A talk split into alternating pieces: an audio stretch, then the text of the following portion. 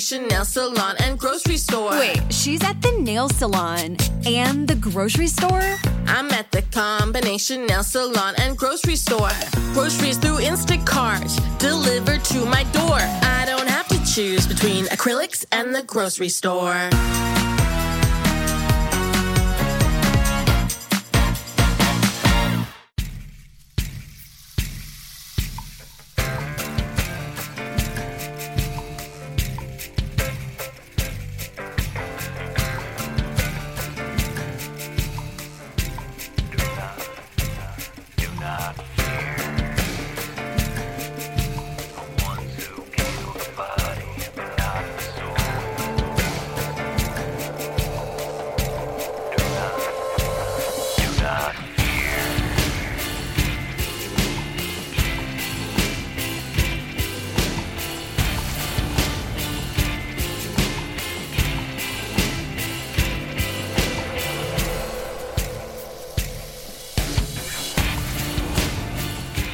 Hello, everybody, and welcome back to Truth and Justice. This is your Friday follow up episode for episode number 604. In episode 604, we heard from longtime friend of the Melgars, Stephanie Davies, who not only had a longtime personal relationship with Liz, Sandy, and Jim, but also attended the same Kingdom Hall. Liz added a lot of insight into her experiences with the Jehovah's Witnesses in general, and also was able to relay a few stories about the Melgars that I think is beginning to paint a little bit better picture of how that family and that household ran. Now, we have a lot of questions. Some are directly related to this episode. Some of the questions are just about the case in general and where we're at right now.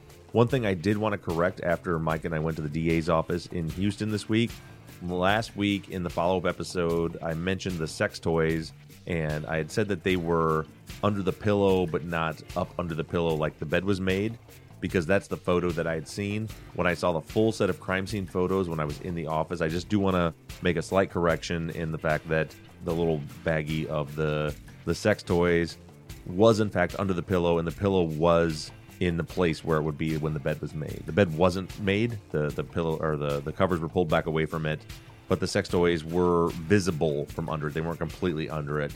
Uh, I just it's it's a slight correction, but I want to make sure they're being accurate because I had said that the pillow was like in the middle of bed, and it was when I saw the picture, but that's not where it was to begin with.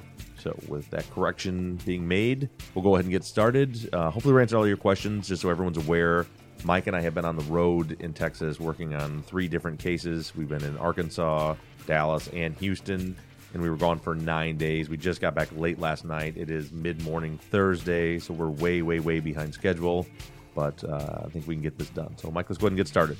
Awesome.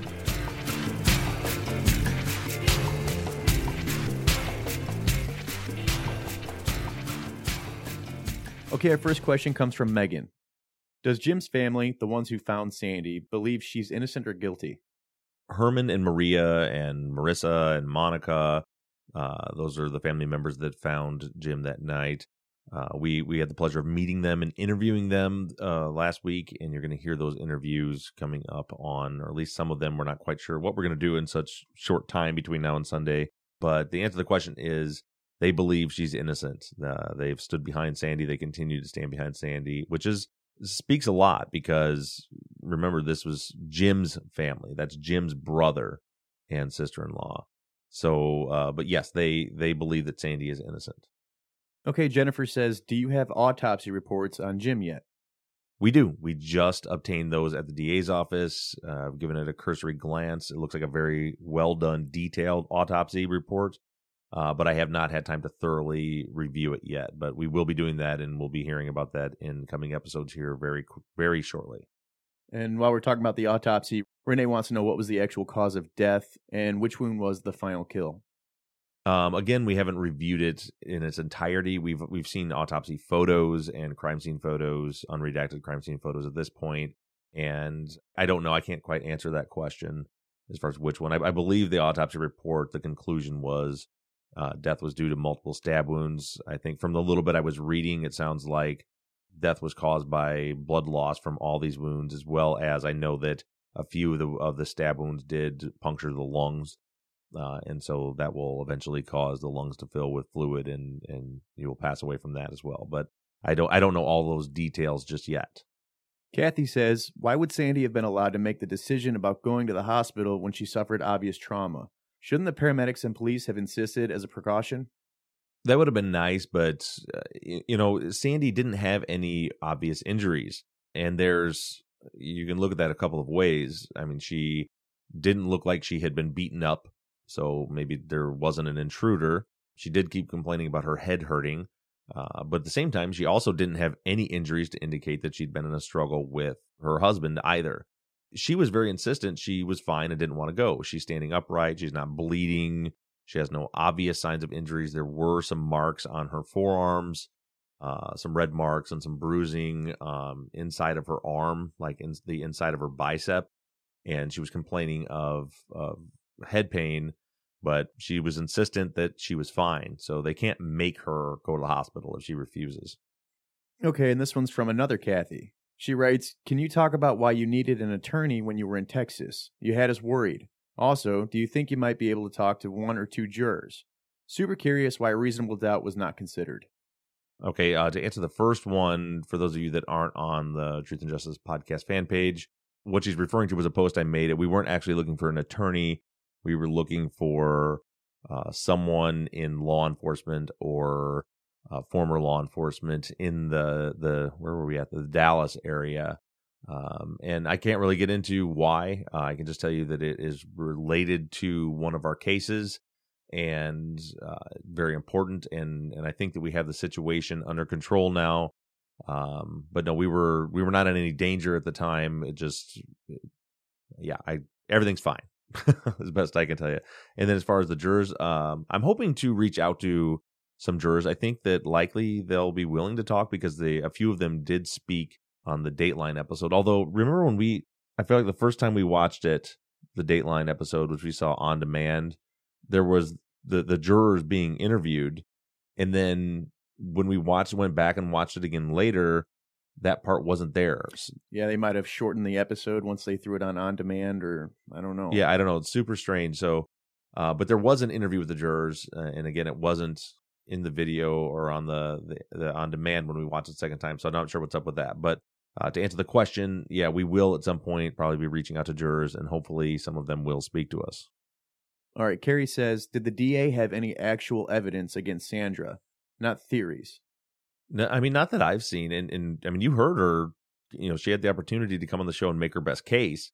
And, you know, as she said, it was a circumstantial case. In my opinion, it's circumstantial and speculative. And the majority of the case against Sandy was one, her story didn't make sense. And two, the prosecutor doesn't believe that a home invasion makes sense.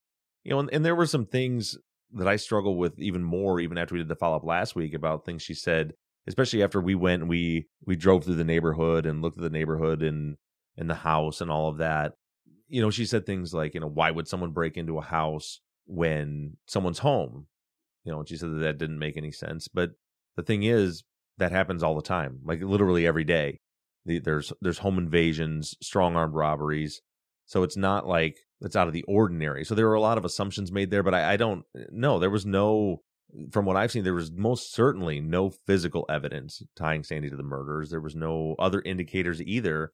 It was just a simple matter of that was their strongest theory. The theory proposed by Sandy in the defense doesn't make didn't make sense to the prosecution, and that's what they went with.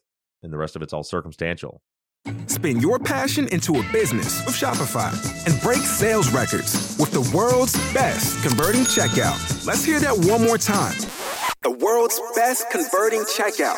Shopify's legendary checkout makes it easier for customers to shop on your website, across social media, and everywhere in between.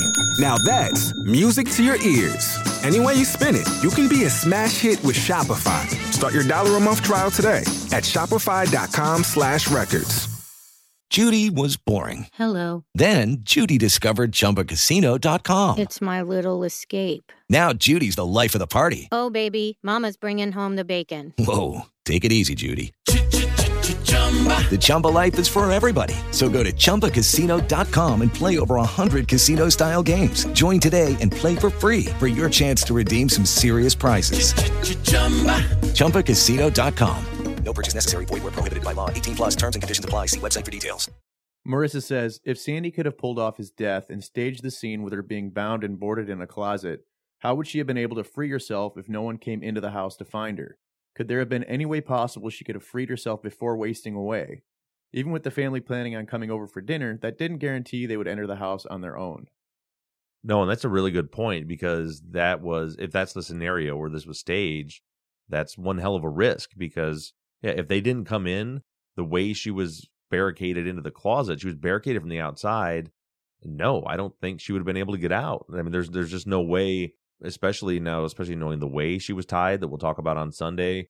Um, if she was able to get out of her bindings, uh, which I think was probably impossible, um, you know, in the in the prosecution theories that she she bound herself. But even if even if that's true, she may still not have been able to get out. But uh, with the chair barricading the door from the outside, yeah, it was a risk because she could have just been left in there to die uh, by her own hand, according to them, because there was there was no other way out of the closet.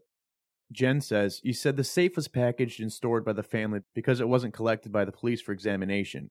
Will you be sending it off for a forensic analysis? Uh, well, you have to remember that this case is an active appeal, and uh, Sandy has lawyers working on her case. So that's going to be a decision that the lawyers would make. We are in communication with her attorneys, and certainly there's things that they they just can't ethically share with us. But yeah, that's something I would like to see done at some point but that's going to be a decision made by uh, Sandy's attorneys. Marissa says if Sandy is guilty by murdering Jamie herself, did the prosecution explain how she had absolutely no blood or wounds on her from doing so? Well, as we've mentioned, there are no trial transcripts yet. So I don't know how that was exactly addressed at trial. You know, there was obviously there could be theories that she cleaned herself off, but there's problems with that. The according to uh, the motion for a new trial, which references the police reports, which we have all those police reports now to go over, which we're going to be go- going over here in the next several weeks, as we're going to start really digging into actual evidence at this point.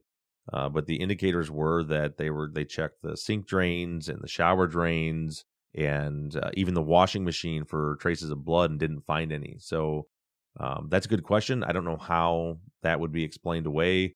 Uh, also, I'm not sure how it would be explained away that if there were blood, if there was blood on like Sandy's clothes, if she was wearing clothes when it happened, uh, then where would she put the bloody clothes? Because they weren't in the house either. So there's still a lot of questions to be answered about a lot of that stuff. Travis says if Sandy is willing to stay in contact with someone who was disfellowshipped from the church, knowing that the contact would likely get herself disfellowshipped, then why would she be worried about being disfellowshipped if she wanted a divorce?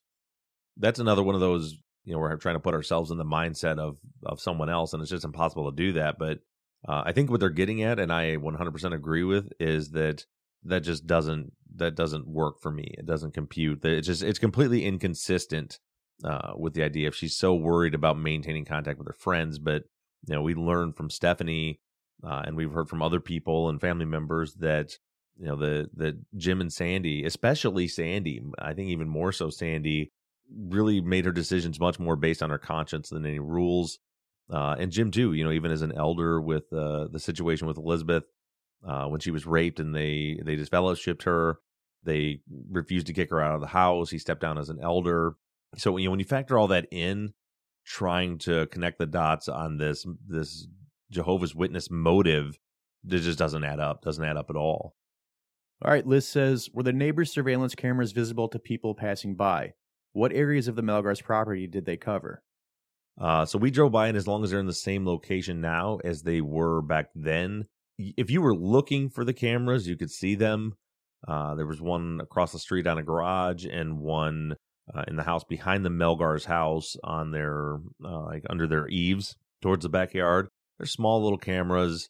Uh, if you were looking for them, you could see them. As far as what they cover, I don't know yet. We've held the discs that have those videos on them while we were in the DA's office, but we don't have those copies yet. Uh, the gentleman in the DA's office that's working on filling our requests uh, is going to be making those copies for us. But right now, we don't have them yet. From what we've read so far in the police reports and narratives and all the offense reports, it sounds like the one from the backyard only covered it, basically the report said it was useless because it just caught a tiny little corner of the Melgar's backyard. The one across the street, I believe it was a motion activated camera and it caught the street and maybe like the edge of the Melgar's driveway. From what I've been told, and again, I have not seen this video yet. What they knew from that video was that no cars drove into their driveway. And also, this is a dead end street. So, you know, in the middle of the night, there's probably not a lot of traffic. But so th- th- I think what they were able to gather from that other surveillance video was simply, like I just said, that they think they know that no one drove a car into the Melgar's driveway after they went home. Sarah says, Did any of the businesses or rental incomes that they had yield cash? Wondering if anyone knew there was cash in the house. They would have known Jim and he would have known them, but maybe Sandy would not have known them. Therefore, they didn't need to kill her. Well, as far as the cash goes, uh, I don't know if any of the uh, the rental income brought cash. I'm sure the medical billing stuff didn't. Uh, however, all of the family seemed to agree, including Liz and Herman, Jim's brother, that they always carried cash. So keep in mind this is the type of guy that doesn't do credit cards, doesn't doesn't go into debt. I think the only debt they had was maybe on one or two of their rental properties that they used um, like like a line of credit type of situation where they could use that house to buy another house. I believe their actual home was paid for.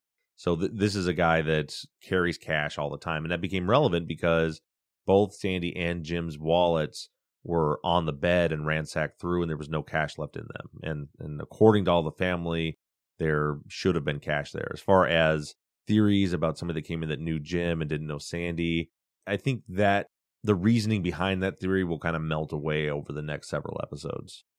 She adds, How long before the murder did the rape of their daughter occur? Could someone be silencing Jim's defending of his daughter for legal reasons or religious reasons, etc.? I don't think that it would have to do with that incident. But again, we're not ruling anything out at this point. We're so we're a long ways away from theory. We're not we don't have enough information yet to really develop a good hypothesis. Um, certainly not uh, a full fledged theory. Uh, as far as the rape, I I reached out to Liz this morning, but there's a three hour time difference, so I haven't heard back from her yet. But I do know from some other sources that the Liz's rape in that incident occurred at least two years before the murders occurred. So, and it may have been been longer than that. Uh, I'm just not sure, but I do know that it was at least two years before. So that's a pretty long time for things to cool off and get back to normal for someone to then decide to act on that situation. Um, but you know, we'll dig a little bit more into that uh, with the family uh, to see if there's any more to that. But you know, again, it was I, I think it was quite a bit longer than than two years before, but it was at least that. And keep in mind that Liz had been living in Europe for the last two years prior to the murder. She was still living in Europe during the murders. So point being, there wasn't a lot of controversy going on about that situation right then that I'm aware of. Her last question is What was the weather like on the day of the murder? Would the windows have been open that day? Maybe to air out the house if the dogs urinated on the floor enough to warrant a mop and bucket as a permanent fixture in the kitchen. I'll have to go back and review the weather for that day. I know we did before we did episode one. I think it was just, you know, 70s, maybe low 80s. It was it was a nice day. Uh, but what we do know from the uh, the crime scene photos and stuff that we saw and some of the reports that we've seen over the last week uh, we do know that all of the windows were closed and locked, and apparently that was something that Jim was pretty meticulous about, according to his daughter Liz, uh, about keeping the house secured at all times. And speaking of keeping your house secure, we're going to take a quick break here for this week's sponsor. Today's episode is sponsored by Ring. Ring's mission is to make neighborhoods safer. And all of you already know about their smart video doorbells and cameras that protect millions of people everywhere, including my house, our studio. We've been using Ring products for just over two years now. We have the Ring Video doorbell on our front door. We have stick up cams in the front yard, the backyard, and the studio. And just before we went on vacation, we installed one of Ring's new products, the Ring Spotlight Cam with solar panel. So we didn't have to hardwire anything or even charge any batteries. Ring helps you stay connected to your home anywhere in the world. So if there's a package delivery or a surprise visitor, you'll get an alert and be able to see, hear, and speak to them all right from your phone. And that's thanks to the HD video and two way audio features on Ring devices. So let me tell you how this works. So, like I mentioned, we have the Ring Video doorbell on our front door. we have ours set to notify me when there's motion or when somebody rings the doorbell. And you can control all those features to be alerted as often or infrequently as you'd like. So when someone comes up to my door, even if they don't ring the doorbell, I get an alert on my phone. I bring it up. It takes me to a live video stream of what's happening in front of the door. I can see and hear what's going on. And all I have to do is hit the talk button and I can have a conversation from anywhere in the world. In fact, last year I talked to one of Parker's little friends all the way from a pool in Mexico who kept coming over every day and asking if he was home. And that video doorbell installed in like, I don't know, three minutes because we already had a doorbell installed. So all we had to do was just unplug the two wires from the old doorbell, plug them into the new one, and we were good to go. So we also have all the stick up cams, and those are super easy to install. All you got to do is charge them up, connect to your phone, stick them anywhere you want to have them. But I really think that my new favorite one is the spotlight cam. We were able to get it up high to get a great angle of the entire area around the studio it's motion activated and has LED lights that light the area up if anyone comes anywhere near. And just like the doorbell, we can see and hear what's going on, and we can even speak back to the people in front of the spotlight cam. And that one is connected to a solar panel, so we set it and forget it. We never ever have to worry about battery strength or anything like that. It stays charged all the time. And as our listeners, you have a special offer on Ring starter kits that's available right now. Hello, it is Ryan, and I was on a flight the other day playing one of my favorite social spin slot games on chumbacasino.com. I looked over the person sitting next to me, and you know what they were doing? They were also playing Chumba Casino. Coincidence? I think not. Everybody's loving having fun with it. Chumba Casino is home to hundreds of casino style games that you can play for free anytime, anywhere even at 30,000 feet. So sign up now at ChumbaCasino.com to claim your free welcome bonus. That's ChumbaCasino.com and live the Chumba life. No purchase necessary. VGW. Void were prohibited by law. See terms and conditions. 18 plus. With Lucky Land slots, you can get lucky just about anywhere. Dearly beloved, we are gathered here today to... Has anyone seen the bride and groom? Sorry, sorry, we're here. We were getting lucky in the limo and we lost track of time. No, Lucky Land Casino. With cash prizes that add up quicker than a guest registry in that case, I pronounce you lucky. Play for free at LuckyLandSlots.com. Daily bonuses are waiting. No purchase necessary. Void were prohibited by law. 18 plus. Terms and conditions apply. See website for details. Amy says, was Jim killed before or after he was tied up? How would he have defensive wounds if he was bound? But why tie up a dead body if the fight happened first?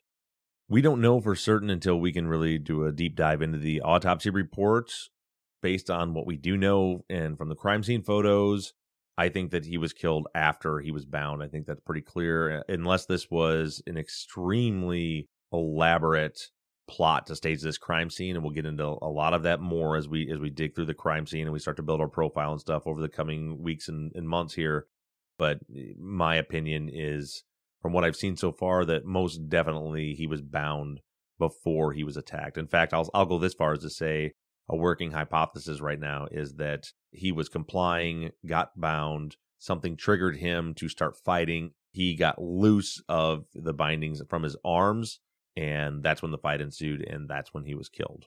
Stephanie says, Did the autopsy point to a frantic blitz style attack or slow methodical torture of Jim? Again, I'm just speaking from the photos we've seen so far and not the autopsy report because we haven't studied it in detail yet.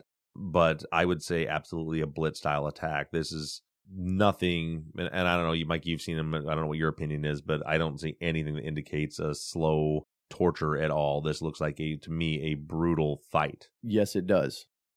Marcella says if sandy had practiced the pillow sham trick like the prosecutor said she did who would have gotten her out of the closet then? Yeah this is a good point. It was made by a few people including stephanie davies who we interviewed last week on the the fan page that how do you practice that trick and still get out? And it's it's a good question. If she if she practiced uh, as as was theorized that she practiced as many times barricading herself in the closet with the chair trick, if she was successful, then she would be trapped in the closet and there'd be no way, way for her to get out. And and I can't even imagine what that would be like if she had to then call for her husband to come get her out of the closet that she just for some reason locked herself into with a chair from the inside. Pamela says, What quote evidence, if any, did the prosecution give at trial that Sandy wanted a divorce? Or was it only presented in opening statement and closing arguments? I don't think there was ever any evidence anywhere indicating that she wanted a divorce. That was simply a theory, as far as I know, was only presented in trial. From my understanding, or excuse me, it was only presented in the like the closing arguments, maybe the opening argument, opening statement. But I don't think anyone was able to find anyone who gave any indication that either of them were having an affair. I mean, there there was no indications of uh, of an affair on either side. They absolutely had no money problems. They didn't have massive life insurance policies or anything that you know would have been life changing or would have been a, a solid motive. I mean, they they had more money than available to them than what they would have received from life insurance. So no, I think that was just a theory. I don't believe there was any actual evidence to support that. And also, for you ask your next question, Mike, I did just hear back from Liz regarding the question that we asked earlier about when the rape occurred. So Liz was 16 when the rape occurred, which was 11 years before the murders. It was 2001. It didn't come out until 2005. So she was about 21 years old when it came out. And that's still seven years before the murder. So this was way, way, way in the past by the time uh, Jim was killed. All right, and I think we can thank you for clearing that one up. Yeah. Chris says, with respect to the appeals process, where is Sandy currently at? I'm aware of the motion for a new trial. I'm just curious where things stand with court filings and her options.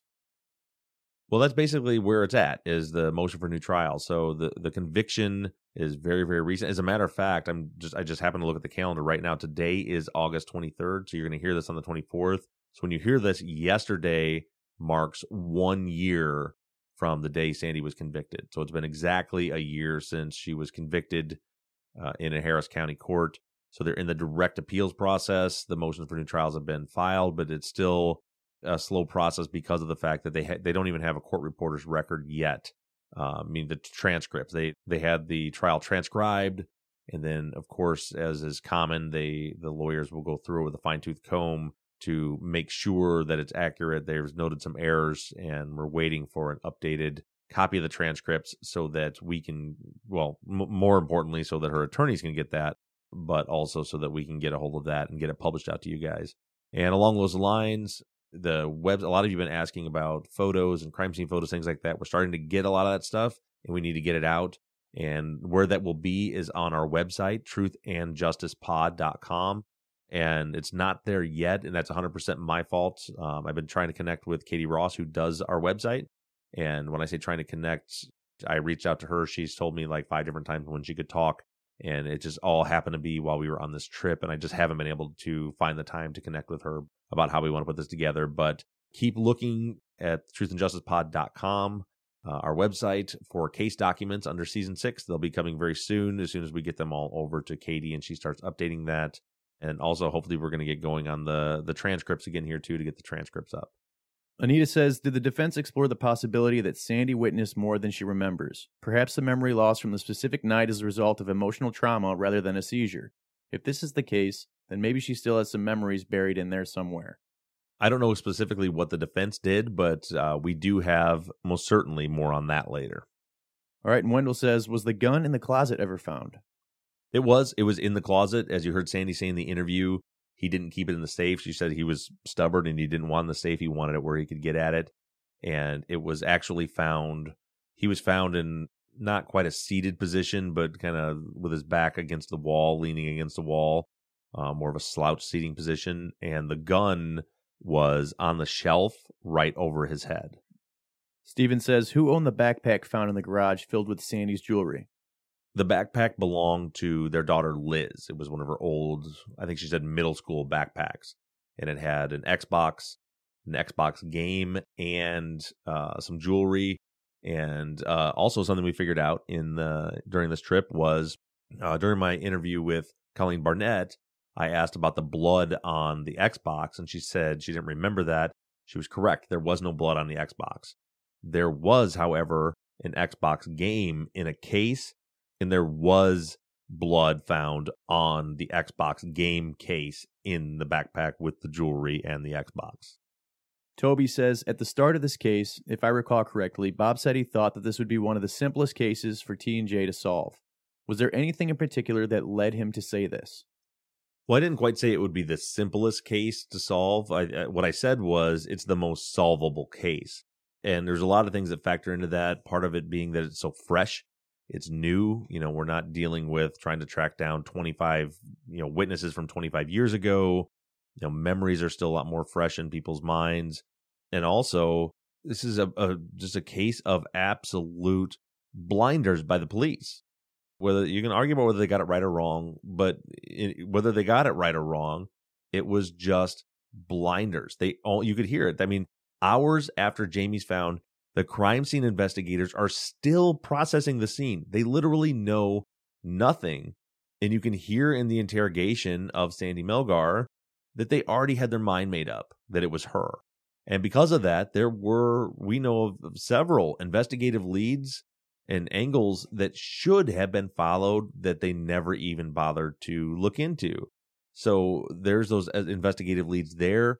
And then there is evidence. There, there's there's evidence. There's there's DNA evidence that we're going to talk about as we move forward in a few different places. That if this was a home invasion, most or an intruder, most certainly came from the killer, and it was never compared to anybody. So it's a matter of kind of connecting dots between you know potential suspects, and we have fresh preserved evidence to test it against. Uh, so yeah, I think it, it's it's very very solvable. But I I want to make clear I did not use the word simple. Nothing is ever simple. All right, this one's from Stephanie. Who actually made the plans for the family dinner? How were plans made?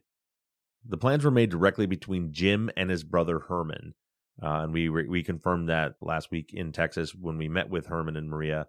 Sandy had nothing to do with those plans. Jim made the arrangements with his brother to have this dinner. Rebecca says, Was there any surveillance footage recovered from the CVS or any neighbors?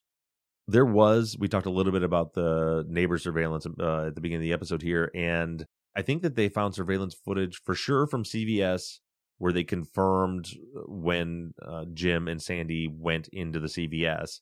And I don't remember. I think it was uh, they only had it inside. They didn't catch them in the parking lot, but they confirmed that there wasn't from the the offense reports. Looks like they didn't get anything out of it that they found useful other than to confirm they were there. I don't remember if they got anything from Los Cucos or not. But yeah, there was video surveillance and none of it was helpful. But then keep in mind, you know, we still want to review this stuff because it wasn't helpful, but it's also very clear that these detectives developed their theory first and tried to make evidence fit into that theory as they went along. So, like I mentioned just a minute ago, there's a lot of other directions things could have went and if they weren't looking at it with an open mind, which we'll we'll see when we dig into it if they were or weren't, then there could be something there that they didn't notice. All right, and our last question's from Katie. In the Dateline episode, the EMT stated that Sandy had no marks on her body, and even Bob said Sandy only had a cut on a finger, yet in the Dateline episode, they showed red markings on Sandy's arm and even a black eye. The inconsistencies make it hard to keep the facts straight. Can you help me sort that out? Well, there's a lot of inconsistencies, and that's because you have different people pushing narratives out there and even a lot of misunderstanding. And so, regarding Sandy's injuries, uh, there was a lot of talk from the EMTs about no ligature marks on her wrists. We said there was some bruising on her arms, but to be honest, part of the issue and the confusion was that I was confused by by seeing the photos and the injuries that she did have. I couldn't make sense of them, and so I was having a hard time explaining them.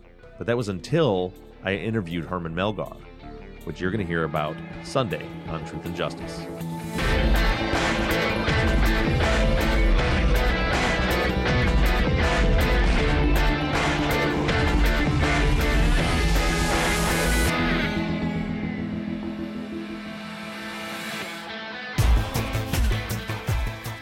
Truth and Justice is a production of NBI Studios. Michael Bussing is your executive producer, and all music for the show was created and composed by PutThemInASong.com. I want to thank Amanda Meyer of Willow Photo and Designs for designing and creating our Friday follow up logo. And a special thanks to Katie Ross of CreatedInTandem.com for designing, creating, managing, and maintaining our website. And also a big thank you to our transcription team Sarah Mueller, Anna Dindorf, Britta Bliss, and Stephanie McConnell. And as always, thank you to all of you for all of your engagement and support. If you like the show and you'd like to support us, you can do so in a number of ways. To financially support the show, you can go to patreon.com slash truth and justice. On the Patreon page, you can pledge as little as $1 a month and we also have reward levels on the Patreon page that include access to the behind the scenes videos of the taping of our Friday follow up episodes, Truth and Justice Army t shirts, Truth and Justice hats, and even the opportunity to co host one of our Friday follow up episodes. You can also help us out by going to iTunes and leaving us a five star rating and review. And lastly, you can always support us by supporting the companies that sponsor this program. But the most important thing that you can do is engage in the investigations. You can keep in touch with us through our email at theories at truthandjusticepod.com. You can like our Facebook page or join in on the conversation in the Truth and Justice Podcast fans page. For all of you tweeters, you can follow along on Twitter at Truth Justice Pod. And don't forget that we always have our 24 7 voicemail line open for questions, comments, or tips on the case. That phone number is 269 224 2833. However, you do it, stay engaged, stay in touch. But as for now, we're signing off. I'm Bob Ruff. And I'm Mike Bussing. And this has been Truth and Justice.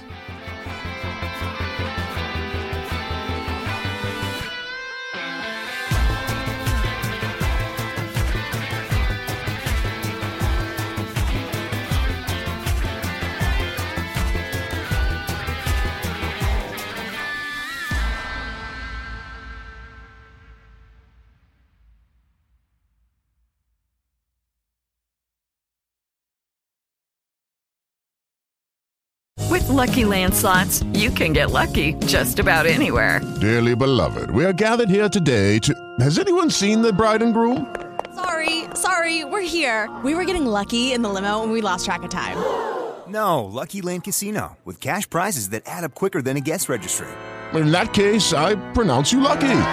Play for free at LuckyLandSlots.com. Daily bonuses are waiting. No purchase necessary. Void where prohibited by law. 18 plus. Terms and conditions apply. See website for details. Pulling up to Mickey D's just for drinks? Oh yeah, that's me. Nothing extra, just perfection and a straw. Coming in hot for the coldest cups on the block. Because there are drinks. Then there are drinks from McDonald's. Mix things up with any size lemonade or sweet tea for $1.49. Perfect with our classic fries. Price and participation may vary, cannot be combined with any other offer. Ba da ba ba ba. Grand Canyon University makes earning your degree possible with over 130 academic programs for traditional campus students, with more than 80 bachelor's programs offered online.